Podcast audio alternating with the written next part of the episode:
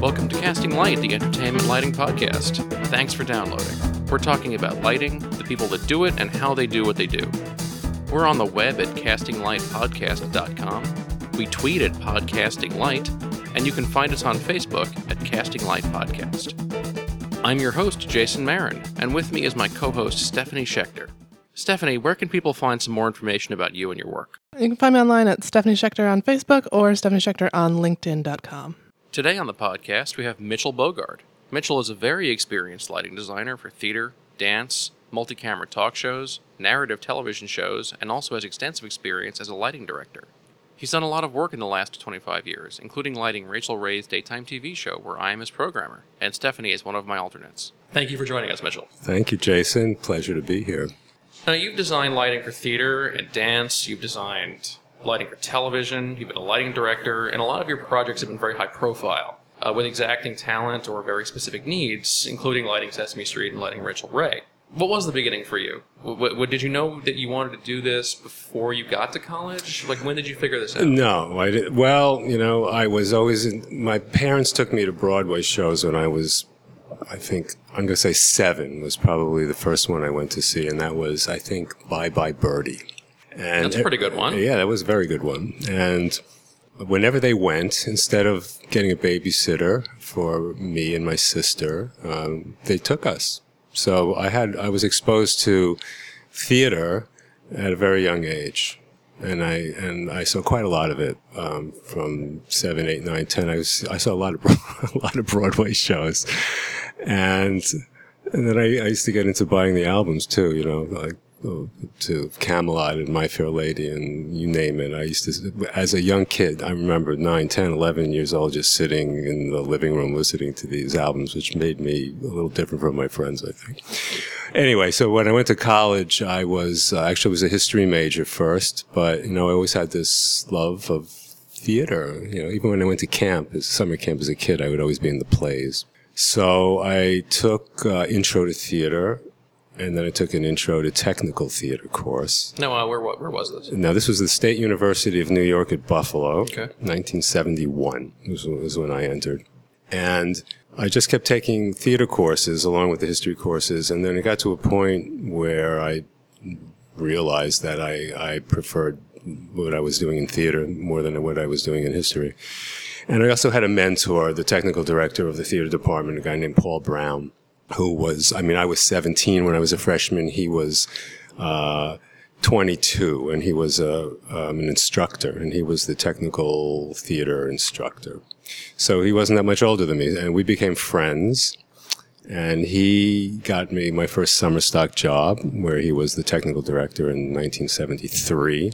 And anyway, one thing led to the next and I just had this, I, I guess I had this natural ability to do the technical theater stuff as I was learning it. It came very easily to me, you know, carpentry and even costume design and and um, electrics and makeup and everything. Everything I did, I kind of did well. And because everybody wanted to be an actor or a director, and nobody wanted to be a technician, let alone a designer, when the, um, the students in the department. So anyone who showed any ability um, could go a long way. So by the time I was a junior, I, they were paying me as an undergraduate assistant. Um, That's a good deal. Yes, it was a very good deal. And then as a senior also. So by the time I graduated, I figured out that um, I made more money going to school than, than I paid them, than my parents paid them. Um, but anyway, that's how it started. I mean, I, it was at, at the State University of New York at Buffalo, which was a very unusual department at the time because it was, um, didn't have a traditional proscenium stage. Everything was an alternate kind of, alternative kind of space. And it had, um, a well, lot that's of, interesting because I know like it became really fashionable to build educational theaters and you know black boxes and have them be thrust stages, but it wasn't for a long time. Right. That's true. Um, when I actually came to New York after I graduated and I started working in proscenium stages, I was very weak at it because all my experience was in non-traditional spaces and I really had to learn how to work on a proscenium stage after I got out of school, which was kind of bizarre, but um, that's that's what had to happen. Um, but I, but working in the alternative spaces gave me a different advantage, I think, than than people who only came from proscenium stages, because I had to, th- I really was able to come up with designs and uh, to deal with alternative spaces. It let it let get my creative juices flowing a little bit more. I think because I always everything was always a challenge. How to do this show in this strange space. Um, Well, what's what's an example of one of those shows? What's uh, and, and what were some of the challenges that you faced, uh, especially someone that was, still relatively new to doing any of this?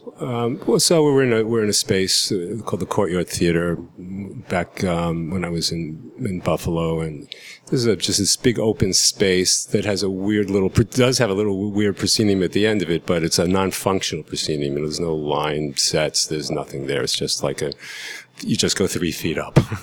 so you're going from this this big open nothing space, and then you have this three foot proscenium at the end. So it's a like a, a, a bi-level space, and um, and that's it. It's essentially a black box. Uh, other than that, you have to pretty much create a lot of hanging positions that weren't there, and um, audience would be seated, depending on the show, in any number of ways. You know, they'd be on the sides, they'd be in the front, they'd be upstage looking downstage, and downstage looking upstage. So there are all these different configurations. In that same theater, we, we put in like almost like a boxing ring. I remember lighting this play called The Blood Knot, Athol Fugard's The Blood Knot, and we did it in a 360 in the same space in a but it was 360 and it was like almost like a boxing ring. Um, and it had to be lit from four sides instead of one side. Um, so things like that you know you're constantly lighting things that were just in different configurations and you just had to think out of the box in order to get it right you know um, but when I came to New York, I remember first time on a proscenium, I was a little lost, and I had to um, make, I had to relearn or learn pretty much. My only my only um, teaching about proscenium was textbook when I was in college. I didn't have one to work on in the real world, so I had to pick that up uh, once I got to New York. So, so I became a theater major and I graduated and got my BA and then I went back. and got a master's degree because they made me a deal I couldn't refuse. And they paid for the whole thing. I didn't have to pay a cent. So I went back. It wasn't my intention to go back, but I, I did because I wanted to get a free master's degree. And I also wanted to be a big fish in a little pond, which is what I was in Buffalo in New York. There was one year between the time I left uh, undergraduate and went back to graduate. And that one year in New York, I was working off off Broadway and then off Broadway. But I was a little fish in a very big pond, and being up in Buffalo was the opposite. And I was still a young guy, and so I, I wanted to. Uh, so in, in, in that year, what was the scene here? the scene here. So that was oh god, 1976, I think. Um, the scene here was uh, you would buy a backstage magazine and you would read um, all the uh, the for hire um, section where they were always looking for crew. Uh, besides actors, they were looking for crew all the time, and there were all these off off Broadway showcases.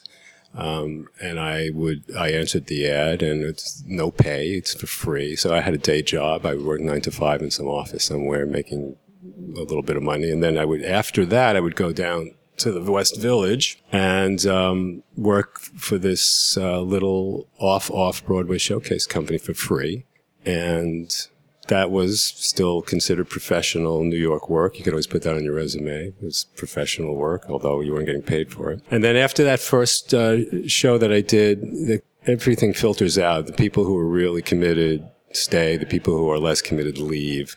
So when the next show rolls around, I like went from the electrician to the lighting designer for the very next, for the very next show. So it was a, it was a very good experience um, to learn how you know it, it was a you know the bottom of the ladder experience in New York, but it was everyone's got to start there and work their way up. So it was very useful. But then I went back to Buffalo, got the master's degree, and then after that, I went to Boston. I was working for a, um, a little rental, lighting rental company uh, during the day and at night. I was working for the Boston Opera building scenery. And a friend of mine gave me a call one day. He was on the road with Oh Calcutta, the musical. And their lighting designer had just had a nervous breakdown in Beaumont, Texas, and they were looking for a new one. So they offered me the job, which was kind of wild. I was 24 years old. Um, I had never done something like this, but they didn't really care. So they flew me out to Arizona. I picked up the tour there and I spent the next three months doing bus and truck of O Calcutta. That was 1978. So, and at that point, you had not you had done no touring. I had done. I had never done any touring. The only my only experience prior to O Calcutta was what I had done um, in Buffalo and what I had done in the um, off off Broadway and one off Broadway um, show in New York. I had never toured, and I had never done any dance yet. Um, so that was my only experience. So then I had a lot of experience doing this bus and truck tour, which was wild. What, what kind of venues were we going to? We were going to seriously large venues. I mean, you know, 2,000 seat houses everywhere um, across the United States and Canada. And we were traveling with um, our own dimmers, our own light board. Um, um we uh, we would use, although we weren't traveling with our own lights, believe it or not, we would just, just the control. And we would just pull up to wherever we were and I wouldn't find out what was waiting for me until I got there because that's just the way it was. Um, there was no time to um, prep it ahead of time, or at least when I entered the tour, this is how they were doing it. So um, I just had to do it the way they were doing it and you would just walk in and see what you had and, and make a yellow pad light plot on the spot and crank it out. It was trial by fire, I gotta say. Um, and a bunch of very strange people to tour with, uh, no doubt. Uh, but anyway, that went on for three months, and then I came back to New York, and then it was, um, what do I do now? And this was the first time I had seen the entire country. I had never seen, uh, I had only seen little chunks of the Northeast up until that point in my life. So now I had seen just about everywhere in the United States and, and much of Canada, and I decided I wanted to live in San Francisco because it was great. And but right before I was going to go, I saw an ad. Um, there was an organization. It was a clearinghouse for technical theater people, and it would it would um, they would call you up and say, "Hey, there's a there's a dance company here that's looking for a TD. You're interested?" And then they would send you over there. So that's what happened with me. And they sent me to the Nikolais Dance Theater, uh, to, they were looking for a technical director, and um, I didn't get the job. And then two weeks later, I got another phone call from the Murray Louis Dance Company, which was under the same umbrella, Nikolais Louis Foundation for Dance. Anyway, and they hired me. So I became the technical director of the Murray Louis Dance Company in 1978. And then for the next 10 years, I was touring with dance companies. I spent a year and a half with Murray Louis and then eight and a half more years touring with all sorts of different dance companies. And that was my big entree into the world of lighting. I think. Okay. Yeah. Now, what are those things that you learned then that that you've been able, you've been able to take with you since? That I learned in the dance world. Well, I'd say just in the very you know since you were thrown into having to tour almost immediately, uh, dance essentially came and found you rather than you going out to find dance. Uh, what are those things that you picked up that you've been able to take with you? It was uh, well, you know, it was a life lesson on how to well, touring and going to different countries where the, where you have to I you have to learn their language. I learned I learned tech speak in seven languages. Couldn't speak the languages, but I could call a show because I was, you know, I was touring as a production stage manager slash lighting director slash lighting designer. So I would always be nine times out of ten, I was calling the cues for these shows. So it forced me to learn learn the vocabulary, technical theater vocabulary in different um, languages, and the customs. They do things very differently in different countries in terms of how they set up a show, and the vast variety of venues. Um, astoundingly different. So I, I learned I learned how to be adaptable. You know, I learned how to be adaptable and not panic when something is not the way you you're used to seeing it, and that is a very handy thing to have. Um, especially, you know, as you get into more commercial ventures where time is money and you know, get curveballs thrown at you all the time, and you got to do things very quickly because there's just not a whole lot of time. And I think I learned I learned to figure out, you know, how to solve problems, and I figured out how to stay calm about it, and that was a big help in the touring world. Now that I do television mostly all the time, you know, I those tools I think come in very handy now. Since you sort of fell into dance lighting, did you teach yourself, or did you have mentors that you saw design? Good question. Um, I I knew dance lighting techniques from a from a classroom point of view. I had never lit dance in college. I had only lit theater. Um, and so I had I had gone to dance concerts. I knew other designers, dance lighting designers, but I had never done it. So I, you know, I could walk on a stage and see all the side light and the back light and the front light and the diagonal back light. And I saw enough concerts to know what, you know, what this lighting can do. But when I did my first lighting design for dance company, no, you know, I had not, and I just did it. You know, I, you still, a light is a light is a light, right? So you still, you still know how to work with lighting. Um, but I just remembered what I saw when I went to other shows and I, and I hung a dance light plot and it wasn't that hard for me. It just, you know, it was, it's all part of the same universe and, um, I just did it. And then I got better at it, of course, as I kept going. I just loved doing that. I thought you could do more with dance lighting than just about anything else, you know, because after the choreography, it's the lighting that informs time, place, mood, everything, because there's hardly any scenery in modern dance. I was doing mostly modern dance. So there was hardly any scenery uh, aside from the cyclorama you know, ballet, you have a whole set. So there's a lot of other, you have that to inform time, place, mood, etc. But modern dance, it's about the lighting after the choreography. So I, most of what I learned about lighting, I think I learned um, from all the dance companies I worked for, which were quite a few. Yeah. Well, there's also the, uh, you know, you don't necessarily have to light their faces. You know, it, it's so much of it is about creating atmosphere and creating illumination for the the movement more than the individuals. Right. Well, you're you're lighting the body. I mean, fa- you, you're lighting the face, but you're not lighting the face for like you're lighting the face for television, which is all about the face. There's nothing more important when you're doing if you're doing a talk show. There's nothing more important than getting the face right in dance, you're lighting the whole body, and it's um, you know it's so, it's a theatrical thing. Uh, it's so different from uh, what we do on the Rachael Ray show, for instance, um, where you know we're just where people have to look normal, they have to look human, and they have to look good. Um, it's more of a, a craft. No, I was going to say more of a craft than an art. That's not it. It's they're, they're two different. They're just two different um, techniques. You know, dance, theater. It's just it's, the theatricality of the lighting is what it's about more than the functionality of, of, of making somebody look on television the way they would look in real life if you just saw them on the street. Actually, trying to make them even look better on television than they are in real life. Uh, so it's just a different approach, an entirely different approach, right? Let's take Rachael Ray, for example. The closest we ever get to theatrical lighting is when we do a musical performance, because now you can use color and you can use more radical angles and lots of interesting cueing and things like that, similar to lighting a dance concert.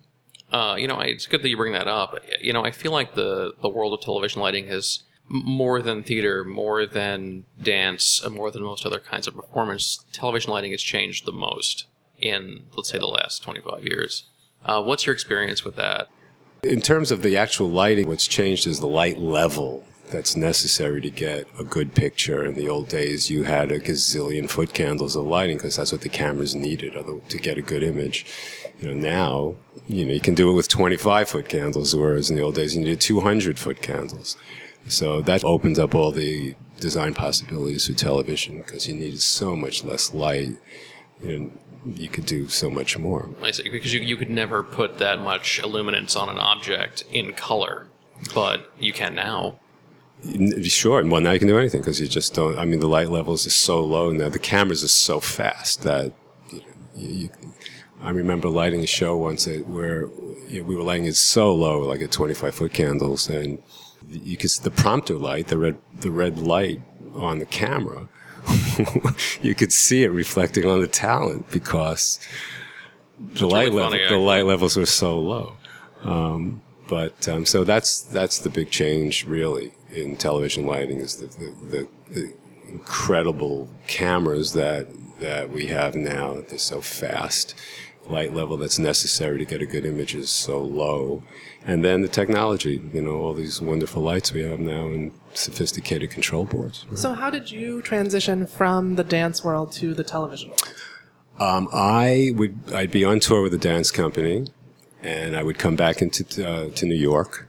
I'd be here for let's say a month before the before I would go out on tour again. And my very good friend uh, Alan Edelman, uh, um, who was in the television world, we went to school together. And um, after uh, we graduated, he went into the television world, and I went into primarily the theater and dance world.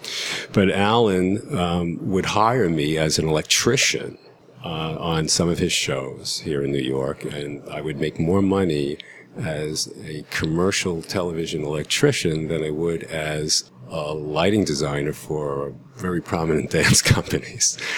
So that was that was an extra bonus. So that's how I Well, started. that, well, that hasn't changed. right. So I was, I would, you know, and then I worked my way up to um, being a gaffer. Um, and then I, I worked my way into being a lighting designer. I made, I made the conscious decision I did not want to tour anymore with dance companies. I was really burnt out. I, it was the traveling that I couldn't handle anymore.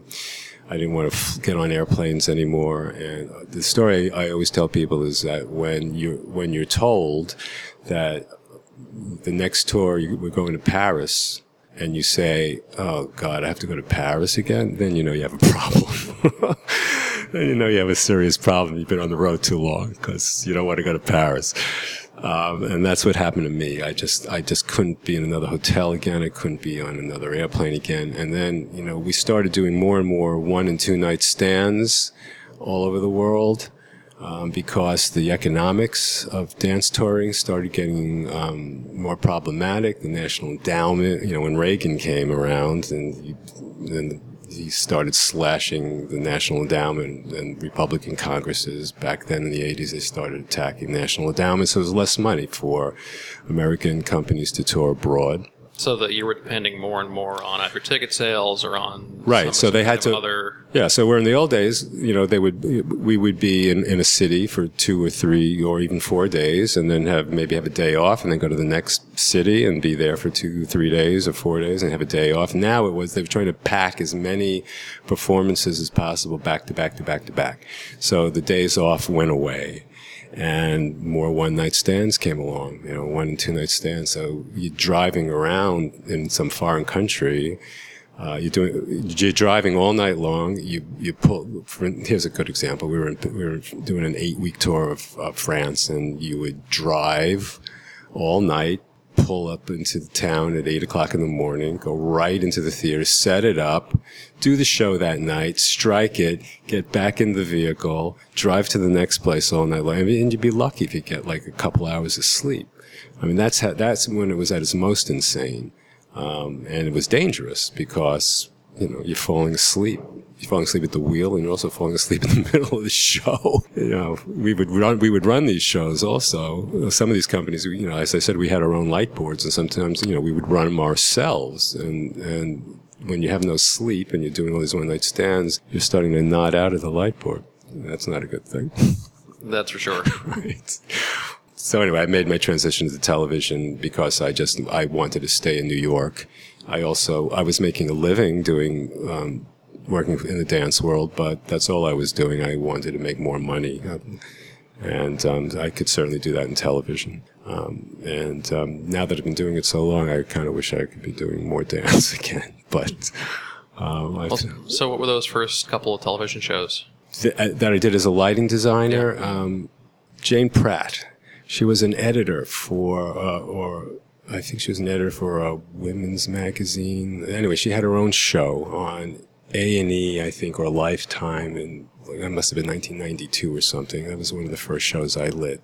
Then I was doing a lot of stuff at MTV and VH1. Um, a lot of uh, VJ stuff, and um, it was mostly VJs running around a set and me chasing them and lighting them in all these different configurations. And then these bands would come and perform on, on the shows. Like I did MTV Raps and I did. That's the only one that I remember the name of. But there was thousands of these MTV shows, and there would be musical performances. So I was lighting all that stuff. Um, and then I st- got a job uh, being the substitute LD at Sesame Street when I was working for um, Fiorentino Associates. I was working for Imero Fiorentino as a freelancer. I wasn't on the staff, but I was a freelancer, and they gave me quite a lot of work. And so again, it must have been 1992 or 93, around there. I I was lighting Sesame Street from time to time, and then uh, a few years later, I became the lighting designer, uh, one of two lighting designers full time for Sesame Street. That's when I was working for Berner and Brill, um, and um, Bill Berner was um, the lead lighting designer, and then I came in after him and did that for a, a few years. I definitely have a couple of questions about Sesame Street. Yeah, go ahead. First of all, how do you light Big Bird and Snuffleupagus in the same scene? Uh, well, you have to have you have to have a light on a stand. You have to have like a 2K Fresnel on a stand, blasting into Snuffleupagus, and make sure it doesn't hit Big Bird at all. And you have to take all the downlight off of Big Bird because his big beak creates this long shadow on his chest. So Big Bird doesn't want to have any doesn't want to have any downlight. He can deal with backlight if it's far enough away, but no downlight in Big Bird. And Snuffleupagus is just like a black hole. He would suck up light no matter what you. It's, it's like you couldn't put enough light on on that puppet.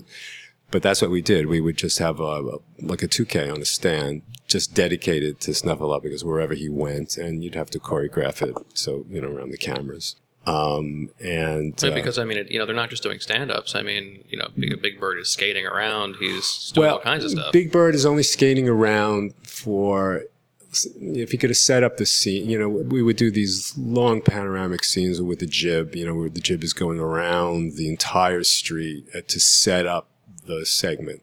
Um, so then maybe Big Bird is skating around there. But then once we block off, he's these these puppet scenes are pretty much well, stationary. I mean, every now and then there's some movement, but they don't move too far usually, unless it's a production number. Other than that, they kind of stay where they are because the logistic, you know, the puppeteers are on these little rollies on the ground, and they've and they've got monitors. Each puppeteer's got his own monitor there, and for them to move too far, to to move all that stuff together is really hard to do. So those puppet scenes are pretty much stationary. So you can you can get very detailed with the lighting. Um, you can keep light off. You can light one puppet, keep it off the other puppet, as long as they're not moving around too much. And they didn't really move around too much. Um, but those big panoramic scenes were great because we had this enormous jib and it would, and it would go around the entire studio. So it was you could see all the puppets moving around the neighborhood, and they could do all this motion because that all it was was a big wide shot and they weren't tethered to their monitors or anything like that. They could just go wherever they were going. But then when we lock off and do the scene, they're pretty much stationary. how is how is a show like Sesame Street assembled uh, when it comes to designing the system, designing the plan? Um, let's say just for the main street setup. Uh, you know, like what, what's the process? Do, do you need do you need to know like sample camera plots? Do you need to see sample shot lists just to start working on that? No, no, not not just to start it. I mean, you know, there's there's a there's a technique to doing a light plot, right? Depending on what what it is. If it's a dance concert, if it's a if it's a um, soap opera, something like Sesame Street. You have all these sets, so you have a ground plan with all the scenery and the sets, and you know whether or not there's going to be an audio boom, which there is. So, what does that mean? That means that you have a lot of cross key lighting and you have a lot of soft lighting coming in from the front because you want to make sure you don't get boom shadows on people. You're lighting, you're just lighting the set like you're lighting any set.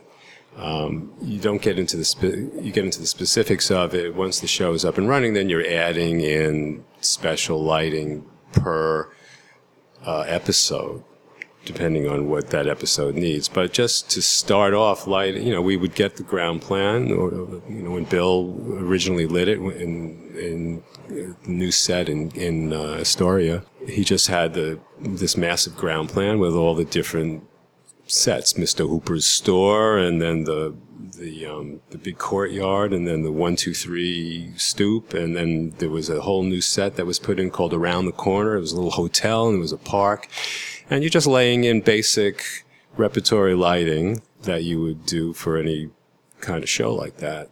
You know, it was a lot of space lights from up above just to do a general illumination to light the entire set. You know, space lights and um, and then it, it's just a lot of Fresnels, a lot of Lekos to put um, texture. And like in the park, it was a gazillion Lekos with leaf patterns in them to just accentuate the leafiness of the park, and and the buildings had to, well, had all, had texture on them with more Lekos with patterns, and then a lot of big Fresnels to uh, do big cross washes, and a lot of soft light from the front, and that's a standard thing, you know. Okay. Um, Is there a B unit on Sesame Street to do all those other studio setups? is there a what? like a B unit to handle all the other setups for Sesame Street?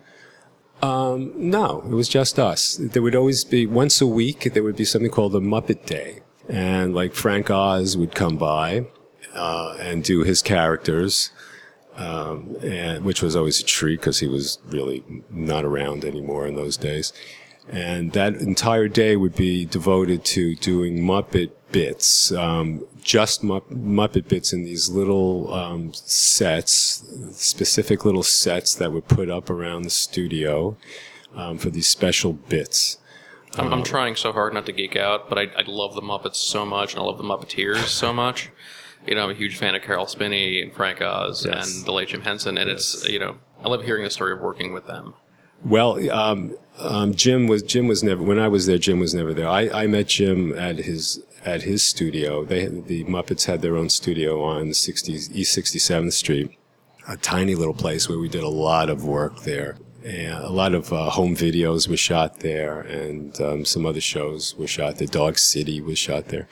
Um, that's where I met Jim. But at Sesame Street, I met Frank, um, and like I said, these Muppet skits, they would bank them. So we would crank out a lot of them, and then they would just be in the in the in the library there, and so they can insert them into any show they need to whenever the, the time arises. They weren't part of a specific script for the day. A normal day would be, you know there would be a script, um, whatever's happening that day at Hooper's or wherever. Um, um, so that was very different from these. These were standalone bits that could be inserted into any show. So that was a lot. That was a lot of fun. And what else can I tell? What else do you want to know about Sesame Street? You grew up watching it, I Uh, imagine. yeah, I think everybody did, right? Yeah, pretty much. I mean, I got to tell you, when I was a senior in high school, I used to get home early, like twelve thirty in the afternoon. I was I had a half a day because I was ahead of myself or something. And on Ses- I and Sesame Street was just coming on back then, and I used to watch it because I was into the puppetry of it. And I went on to work for a puppet company, um, like when I was 20, 21 years old. I had no idea. What, Yeah, yeah, I forgot. I forgot about that in my long line of achievements. That's pretty cool, actually. It, yeah, it was called the Pickwick Puppet Theater. This was uh, in 1975, I believe, and um, or 74. It was right across the river in New Jersey, and um, it was rod, mostly rod puppets. And Ken Moses was a friend of, of my technical director in, in at Buffalo, and so that was the connection. And he hired me for a summer to um, build puppet. He taught me how to build puppets. And then he taught me how to be a puppeteer because they every now and then they needed an extra puppeteer to go on do a show. And Fabulous. So he taught me how to be a puppeteer. That was uh, very, that was a very unique summer, I must say. Anyway, so that's so then after Sesame Street, um, I went off to do Letterman. Um, uh, Letterman became our client. Berner and Brill um, picked up Letterman in '92, I think. So when he moved to the Ed When, Theater, when he moved to, yeah, whenever that was, 92, 93, Yeah. or 94, I can't remember. The first season that he went into CBS, we, we weren't doing it. We did the second season. That's when we started. And then I stayed there for a couple of years until, um, until I left the company. So when I left the company, um, I left the show. I remember going to see Letterman uh, just as a as an audience member. I expected it to be a lot brighter. Just having seen shows on TV, uh, just as a viewer, it was really the first time I'd ever been in a television studio, and I didn't expect uh, it to be possible to light television at such a sort of normal room Right. room level. Right, exactly. Yeah, Yeah, back then, you know, I can't I can't remember what we were lighting that at, but it was probably 80 foot candles back then. I'm I'm going to guess. But yeah, a lot of people are are um, surprised by that. You know, it makes it easier for us to light it at those levels. You know, the audience, the studio audience, is not our first concern. Um, so even if it's a little dark to them, um, that's the way it is because we, we're concerned about the home audience, not the studio audience. Of course, there are other shows, concert shows, where you can't just say that because a lot of people paid money to come see this concert that's being televised. So you can't get it, it can't be too dark. No, no, I know. I know you've done shows like that Yes. where you're Uh, lit, you're lighting for the people in the room and the people watching at Right, home. right. And what's, Right. uh, how do you handle that? Well, you know, you just find the happy medium. So it's, it's, it works for them and it works for you. That's all. That's not a big trick. It just, you, you, have to light probably a little brighter than maybe you want to because you have to take into consideration the live audience's um, viewing of it. But um, it's not a big deal. You just light it a little bit brighter. That's all. And by the same token, you know, I've seen some theater LDs struggle mightily when they first try and do on camera stuff. What would you say that, that people who are trying to transition can do to keep that from happening to them? Well, uh, you, you want to get in touch with a television lighting designer and see if you can hang out with him and see what he's doing. That's what I did. I um, I call Alan was my friend. Alan was work. Alan Edelman is working at Fiorentino, and then I just contacted all the other lighting designers who were working for Fiorentino and asked them if they would mind if I came and hung out um, at their gig and could just watch them work. And they all said yes. And that was the beginning. You do, you have to. It's very hard. You can't. It's very hard to go in cold. I mean, if you have no experience with working with cameras, then you're going to have a problem. I think the biggest pitfall, really, I suppose, is um, it's so important to light somebody's face. I found this out the hard way when I was when I first started. You know, I came across a lot of temperamental talent who would complain about a shadow under their eye or under their nose or whatever. And to me, you know, I I couldn't see it. I, mean, I couldn't see it until it was pointed out to me. I just thought they looked fine, and then I realized that no, they didn't look fine. They have this sh- this shadow, which at home on a television set, depending on how big your TV set is, can be like a pretty large shadow. And these people make their living by having their face on TV all the time, and they are very sensitive to the way they look. So if you bring, if you're lighting them at too high an angle, or too harsh a light, or, or whatever, or, or too many lights, and you're creating too many shadows, there's a whole host of problems you can create for yourself when you're lighting somebody's face, unless you know how to do it. Um, you know, a, uh, a theatrical LD is not doesn't have that experience. Um, and I, I didn't have the experience, but I knew because I, I knew ahead of time because I, I shadowed all these guys and I saw what they were doing. And I went, oh, wow, you really got to bring the key light in that low? That low t- to the camera? Wow. You know, and then I could see the difference between doing it that way and doing, you know, higher up and higher up and higher up. Oh, look, the shadows. But, you know, that's it's physics, right? But you, you don't have to even think about that when you're lighting a dance concert. You don't really have to think about it a whole lot when you're lighting a play um, the angles are coming in kind of high. You go to a Broadway show, and uh, but it's okay. But if that show is going to be televised for uh, live from Lincoln Center or whatever, uh, a television LD is brought in to relight it so that theatrical lighting will work for television. Uh, did you have any trouble when you were making the transition with different types of gear, like going from dance shows where you're using mainly Lekos to going to big soft lights? You know, when I s- fir- when I when I started being an electrician for Alan um, during my off days from the dance touring, and that's when I was was mostly Mole Richardson lighting equipment back then everywhere. Um, so it all, you know, a Fresnel's a Fresnel, but a theatrical Fresnel is different from a television Fresnel. How is it different? Mostly the barn doors, you know. The barn doors would make me crazy on a, on a Mole 1K because I was just used to like Altman theatrical Fresnel square barn doors. Oh, they just slide right into the frame. What's with these circular barn doors? You know, so I was having it stupid things like that. Um, the lights, you know, uh, uh, scoops. So I had to learn about soft lights. I hadn't seen soft lights before, but I'd seen Lekos and Fresnels and scoops and all the rest of it, strip lights. Um, I I had not seen um, hangers with stirrups and flags and dots and fingers and all that stuff, all the grip gear. That was absolutely brand new to me. I had to learn all that stuff. And because we were, we were doing the rigging also, it wasn't a lot of these first shows that I, a lot of the shows I was doing were non-union shows. We didn't have, we would do rigging ourselves. You know, we're rigging pipes and heavy things like that and, and truss and stuff like that. And we just did it all. So I had to learn all that stuff. I didn't know what I was doing um, with that. Um, but the equipment, like so like I said before, a light is a light for the most part, right? That technology was all the same. It, it was just all. I just had to learn the Mole Richardson stuff. So what I did was I got a Mole Richardson catalog, and that was my textbook. That was my lighting textbook. I just familiarized myself with all the gear in the Mole Richardson catalog book and that's how I kind of learned um, television lighting gear. Yeah. And as time has gone on, and uh, I think the theater gear has even more infiltrated television, moving lights, LED lights, that sort of thing.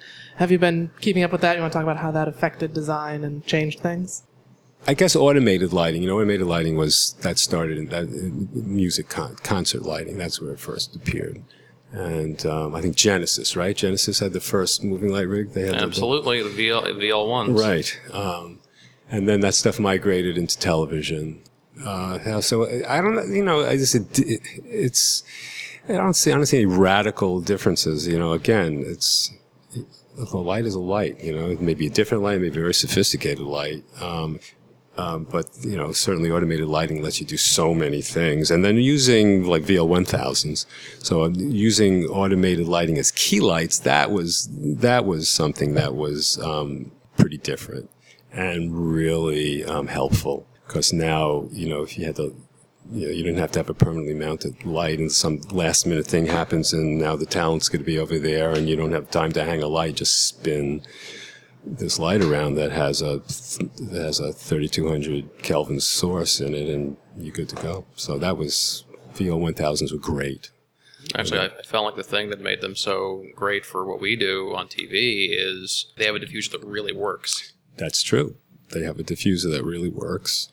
You know, and that uh, you know sometimes try and press fixtures into use that are, you know that are more sophisticated, that are brighter, that have more options, and it would sort of move faster. But there's just no way to get the edge rolled off enough. There's no way to get the light soft enough. Mm-hmm.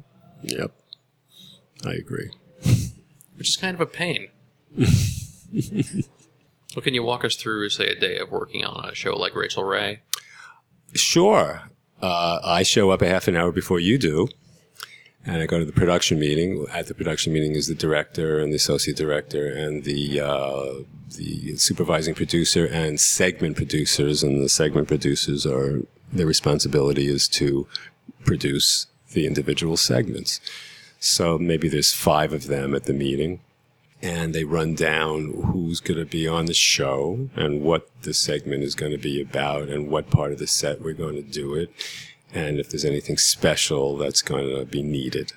Um, so uh, if there's going to re- if it's going to require some extra lighting, that's why I have to be at this meeting because they'll they'll they'll say, well, we want a light cue here, and then so so and so is going to fly down from here, and we need a light to hit him there, and stuff that's not in the repertory light plot. So um, I learn about all that at the production meeting. That goes on for about half an hour. Then we come up, and what do we do? We chip the cameras. So all the cameras line up, and we're registering the cameras for the day.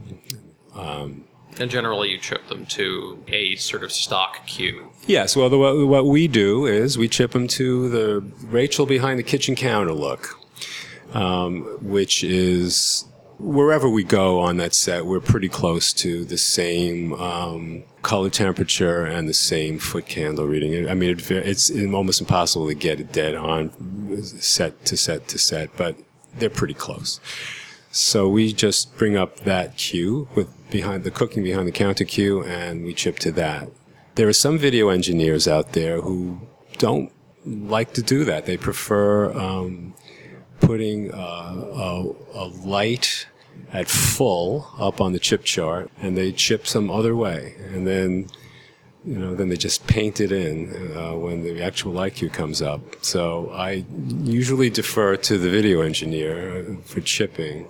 Uh, but I do, but I would say that most would prefer a real cue from the show and, and they chip to that. So we do that. That goes on for about, what, 15, 20 minutes. And then, uh, then the director will well, then there will be a camera meeting where the director speaks to the cameraman and tells them what he learned at the production meeting that we were at earlier.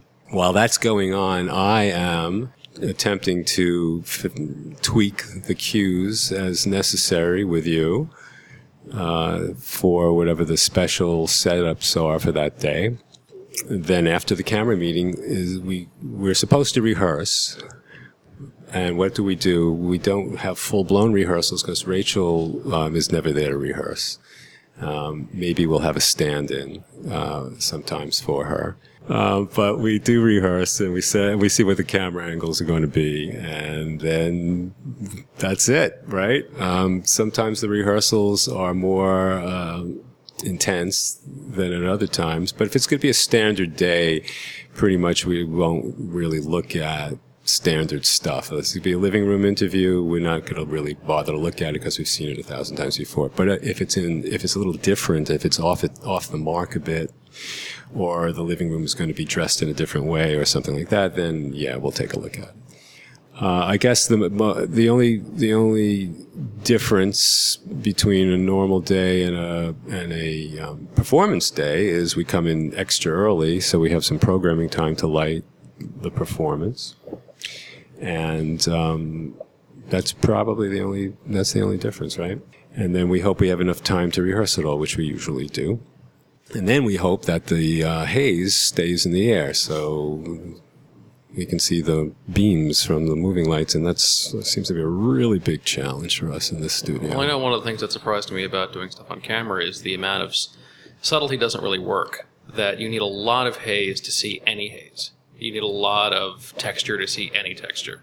Well, you know, I mean, our particular issue, I think, is just the uh, the air currents in that studio, and um, you really shouldn't need a ton of haze. You know, you want a little bit of haze, and but you just want it to hang in the air and not go away. Um, and that's really hard to do. And we can't kill the air conditioning there. Uh, we just can't shut it off and then turn it back on again. We've I've done that in other studios, but we can't do it here. So you just got to live with it. So, uh, you know, on Rachael, in addition to being um, uh, the co-designer with uh, Alan Blacher, you're also the lighting director. Yes. And I know there's a little bit of confusion about what the job of lighting director is, especially among theater people and among people that do events. Right. In the event world, people sort of use a lot of these terms completely fast and loose. Mm-hmm. What is the job of a lighting director, and what are the roles and responsibilities? So lighting directors take over the show from the lighting designer. So the lighting designer designs the show um, designs the plot, focuses the plot, cues the cues the show, and then leaves because he's off to do something else. He, he, he doesn't want to sit on the show on a day to day basis. So a lighting director is hired to sit on the show uh, on a day to day basis. So the show's been set up initially, but then as time goes on, I mean, I mean, every day it's never the same, right? So the lighting director is making adjustments to the light plot on a daily basis to accommodate whatever the show uh, is doing that day. Um, you're tweaking, you're constantly tweaking key lights and backlights and fill lights for different guests. They're coming in for an interview. You're relighting bits that get set up in, in wherever they're being set up. I mean, there's, there's a, the repertory, um, light focus around the studio, but then it always has to get adjusted, always, depending on how they're going to shoot um, the segment within that set. Um, so you're constantly making adjustments all day long. And then um, they'll add some new element to the show, and then you're li- you're actually you lighting that from scratch yourself. Uh, musical performances, you're pretty much lighting from scratch yourself. So you're a lighting designer and you're a lighting director. Your title, though, is lighting director uh, because because the lighting designer of record is not you; it's somebody else who who who, set it up initially. Over the course of time with Rachael, I mean, it's gone through so many changes, and um, I've made so many changes to it um, that about I don't know, I guess three years ago, um, Alan and Alan Blacher and I agreed that my title should change to lighting designer. So we're co-lighting designers now because my um, footprint is so over this light plot now as much as Alan's um, that um, it warrants the change of title. Um, but that's what lighting directors do. Lighting directors um, uh, manage the day-to-day lighting of the show, uh, um, although they weren't the initial designer of record. That's pretty. That's the best way I can Well, describe it. thank you. I appreciate it. Now, I know you've been nominated uh, for a couple Emmys. I know you got nominated for for Sesame Street. You got nominated for Rachael Ray. You got nominated for something else too. and I got nominated for um, Between the Lions, and that's the one I won. Oh, okay. what was that? Between the Lions was a puppet show, like um, a Muppet type puppet show um, that was on PB. Was that on PBS? Yes, it was about reading. It was a double entendre between the lions, so like the lions at the Forty Second Street Library. Do you see what I did there? it was uh, a family of lions who live at the 42nd Street Library, and it was about teaching reading and um, the love of books to little kids. It's a great show, and um, it ran for about three years, I think. Uh, Bill Berner and I were co uh, lighting designers on that. Actually, I think when I got that Emmy, I think I got the Emmy as lighting director, and Bill got it as lighting designer. We did that out at Kaufman, and that was a great. That was really a great show. Very similar to like a Sesame Street kind of show. The same, the same puppeteer. A lot of those puppeteers who did um, Between the Lions also did um, Sesame Street stuff and Henson stuff. So that was it. Those are the three, my big three nominations. How long was Between the Lions on the air? Um, you know something? They still shoot it, I think, down in Mississippi. If you, it's very strange. They ran out of money.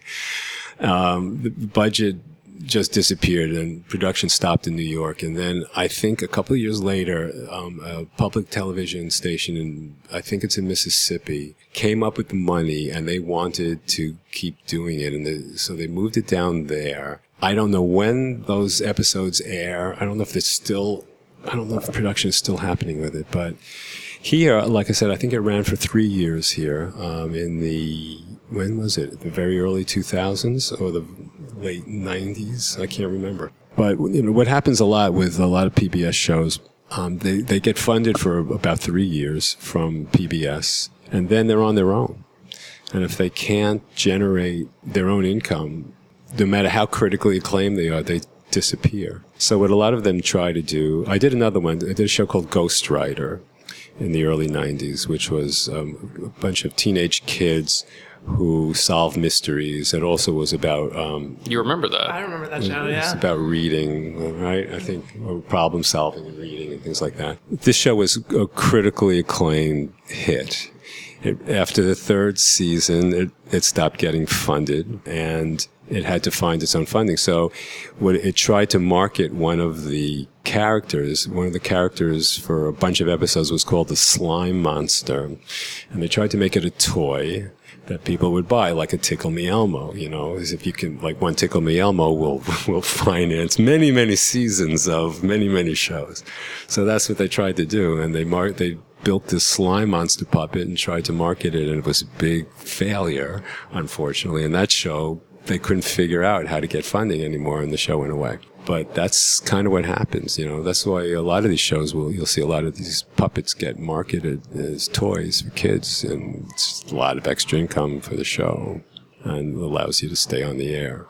So, what, at, thi- at this point, what would you say to someone who wants to, who's coming out of college, who's coming out of their master's uh, program, and wants to do anything in this business? They want to look into television, they want to look into lighting for dance or for theater. Uh, how would you tell them to proceed? I think um, you have to make contact with um, people who are already doing it. You got to make contact with professionals who are already doing it. I, that hasn't changed, I think, f- you know, for years and years and years. That seems to be the only way. You know, it's all about contacts. You could be incredibly talented, and if you don't get a chance to show anybody your talent, you know, then what? So you need somebody to open the door for you. You need somebody to help you. So, and um, no matter where you are, you don't have to be in New York, but no matter where you are, you have to find the working professionals in your community um, and ask if if you can tag along. And I would say almost all the time they would be very happy to have you come by. I mean, I'm very I'm flattered when when students yeah, I get, I get emails from time to time from people asking me, you know, if I can if they can come by and watch something, or if they can assist, and and um, I always say yes uh, because that's what I did. And uh, had those designers not allowed me to hang out with them, I would be much poorer for it, and it would be a much harder road for me. But the and the other thing, I guess, would be just try and work. You know, even if you you got to get over the problem of um, not being paid what you want to be paid. You know, it's a lot more difficult now. It's it's costs a lot more money to live, especially in New York. When I was doing this in my early twenties, my rent was hundred and eighty dollars a month. Um, and I was earned, and it was actually my rent was two hundred dollars a month, and I was earning two hundred and twenty dollars a week, but I could survive on that, and I was able to work and live. Uh, it's a lot harder now, but getting back to what I was saying, you, if the work presents itself, you got to do it. I mean, the only way you're going to learn how to do it is to do it, and um, um, if you come, if it came out of a really good university program that allowed, that gave you an opportunity to do a lot of main stage productions, yeah, that's great.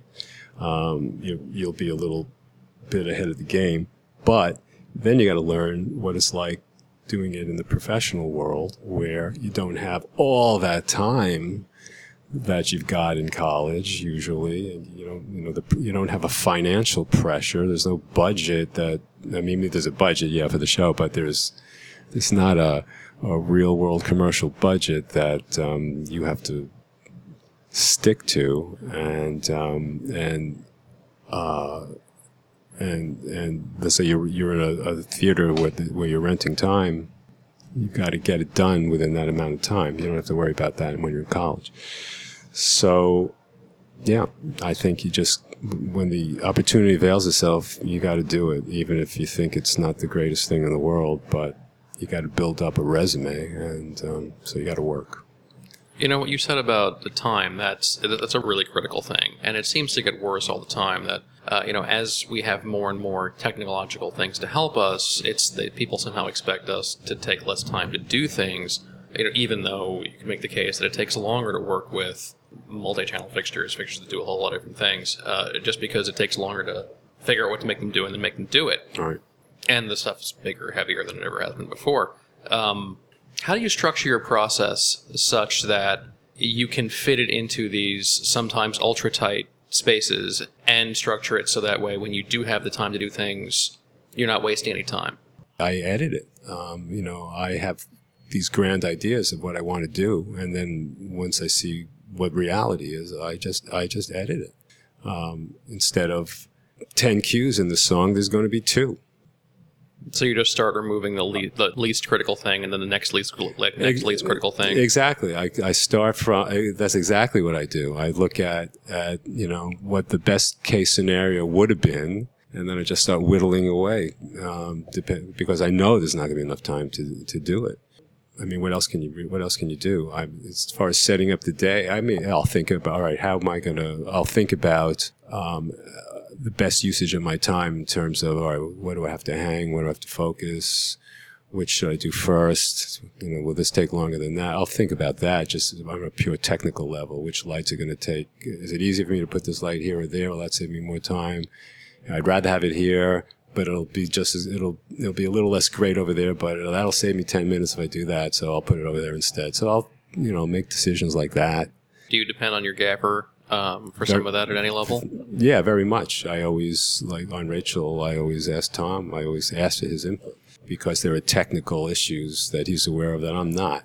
Uh, in terms of uh, how long it's going to take to take this light and stick it on the grid over there. He'll know. He'll say, well, you know, we don't have any circuits over there. So we got to run 200 feet just to get a circuit over there. Or he'll say, uh, you know, we don't have, a, we don't have the gear. We don't have the gri- we don't have the grip gear we need in order to hang that over there. So you'll have to come up with another solution or hang a different light, stuff like that. Um, but I always rely on him. And then just in terms of he he has a very good knowledge of how long it takes to work in that studio. You know, he's up in the grid with the guys running around the place. I'm not. And so he knows that if I want to do this, that, and the other, it's probably going to take this amount of time where I may think it, it maybe would be less. And they'll tell me, no, it's going to take this amount of time. I'll go, okay. Um, so yeah, I always run, if there's a special setup coming by, I always run it past him first to get his input. And then I figure out what I'm going to do. And I, get, I ask you sometimes for your input, right? and, uh, I tell you, that sounds great. you know, the more help, the better. And then the other issue is that when you prove to the producers that you can do it in this brief amount of time, which is kind of unrealistic, but you get it done anyway because you always get it done in the end, no matter what, then they come to expect it. well, you did it last time. Why can't Wait, you which- do? Why can't you do it again? Which Well, means that now you can never do the full version that you were hoping to right, do because right, so then, right, you can only ever yeah, do the, right, the right, trimmed down Right, version. and then you have to explain that to them. Yeah, I did do it last time, but it's not what I really wanted to do, and it would have looked a whole lot better if we had this amount of time rather than the amount of time you gave us to do it. And it's not something we want to make a habit of. You know, we're going to get it done because we're professionals and that's what we do. But it doesn't mean we have to like it. Do you think in another 20 years incandescence will be a thing of the past? I, I do. I really do. Um, I think, uh, And do you think that'll be any sort of a loss? Will that be a um? I don't know if there'll be a loss. Uh, tell you the truth. Um, a lot of the, a lot of the LED Fresnels and, and Lekos that I've been seeing lately, um, put them up uh, against the wall with a traditional unit, and I couldn't even tell the difference. You know. Um, I think it, I think uh, quartz halogen lights are going for performance lighting is pretty much going to go away. I think it's going to be all LED. You know, people thought fluorescents were going to, you know, supplant traditional lighting, and I think the fluorescents are going to go away also. I think it's going to be 100% LED lighting everywhere. Yeah, fluorescents had a lot of great qualities, but they they were missing a couple of them. You know, one of them being dimming, and the other one being controllability. Yeah, well, you know, they make those there's, there's dimming units, but um, I, I never, you know, there certainly was no, there wasn't a fluorescent uh, ellipsoidal. That never that never happened, and I never did. Did we see any fluorescent uh, Fresnels? I'm not sure. Not that I know of. Not that I know of. So it couldn't, you know, and and then as soon as LEDs showed the promise that they that they're showing, I think any further technological leaps of fluorescent lighting, nobody was interested anymore. Uh, you know, I did I lit gazillions of um, news channels. And they all, and my marching orders were fluorescent lights, you know, all fluorescents. Now the marching orders are all, all LED, all LED. So we were doing fluorescent lighting all the time. Um, you know, and just takes a lot less power and lot longer lamp life, and LEDs are even longer than that, longer than the fluorescents. So whoever you know, they win. It's it's, it's economics, really. I mean, if if if the LEDs weren't didn't give you all these savings, then would they be as wonderful? You know, would would, would they take over as quickly? I don't know. You know, but um, they, you know, besides besides them just being great fixtures and, and you don't need dimmers and just the cost savings, uh, the ancillary cost savings for like uh, air conditioning and up studios and stuff like that. That's and, and just you know replacing lamps. That's you save so much money that um, that's a home run, right? That's the way of the future, and the future is here. The future is now. All right, uh, Stephanie, do you have any other thoughts? No, I think I'm good. All right, Mitchell, do you have any parting shots? Parting shots. Um, No, I think this. Uh, no, I've had a great time. I may, I feel like I'm on uh, the Leonard Lopate show or something. It's great. I always wondered what it looked like in a little uh, recording studio when you're on. Well, the- here's a hint. It doesn't- tele- doesn't look on, uh, anything like radio. this. oh, some. I bet you some of them do look a little bit like this, but this is uh, this is very nice. I thank you for inviting me. Where can people find more information about you and about your work? Well, you know, I have uh, z- almost zero presence online, and that's intentional. It's just I, I'm not on Facebook. The only place I'm at is LinkedIn, and I don't even have my profile on LinkedIn. Yes, I discovered that while I was doing research for this podcast. You'd have to Google me, and then the, a lot of dance stuff comes up. I Yeah. must say, and the stuff on IMDb, a lot of that is not even accurate. Um, they have sometimes they list me as things, uh, titles that I, I never had. Um, so- Although I did find out that you were the assistant technical director on a production of From the Memoirs of Pontius Pilate. Yes, that was when I was in graduate school. Wow, you actually found that? Yes, I did. That's quite amazing. I was, yes, I was the assistant technical director for the, from the Memoirs of Pontius Pilate by Eric Bentley, who wrote that, who was one of the foremost interpreters of um, Brecht. But uh, yeah, uh, yeah, th- that was 1976, um, uh, I think, something like that. But anyway, I have no presence um, um, because I just don't want to be. I don't want to be uh, in the ether. I don't want to be in the digital ether. I just want to be incommunicado. So um, it hasn't hurt my uh, career yet, thank thankfully. So until it does, I'm gonna I'm gonna lie low as far as the internet is concerned. So if someone wanted to contact you about shadowing you around the studio, how would they get a hold of you? Go to LinkedIn and just you can find me at LinkedIn. I'm pretty sure you're the only Mitchell Bogard on LinkedIn. I'm pretty sure I am also the only Mitchell Bogard on LinkedIn. Um, what I what I wound what I started doing with LinkedIn was I I never uh, I would get asked to um, I I would get solicited by people and if you're in the industry um, I would just automatically say yes for the most part but I never myself um, solicited anybody else um, and um, I have been contacted a few times on LinkedIn um, but I just don't have, I don't even have my profile up there. So all it says, I think, is Mitchell Bogard, lighting designer in New York City. I think that's about it. All right. So yes, I'd be more than happy to um, invite anyone who wants to come by the show and see what we do to contact me on LinkedIn. All right. Thanks very, very much, Mitchell. Thank you, Jason. Thank you, Stephanie. Thank you very Okay. much. okay. Thanks so much for listening to this episode of the Casting Light Podcast. Thank you to Mitchell Bogard. Remember to check him out on LinkedIn. Thank you to Stephanie Schechter, our fabulous co host today. And don't forget to visit us at castinglightpodcast.com, on Twitter at Podcasting Light, and on Facebook at Casting Light Podcast. I'm your host, Jason Marin. Thanks for joining us, and have a good show.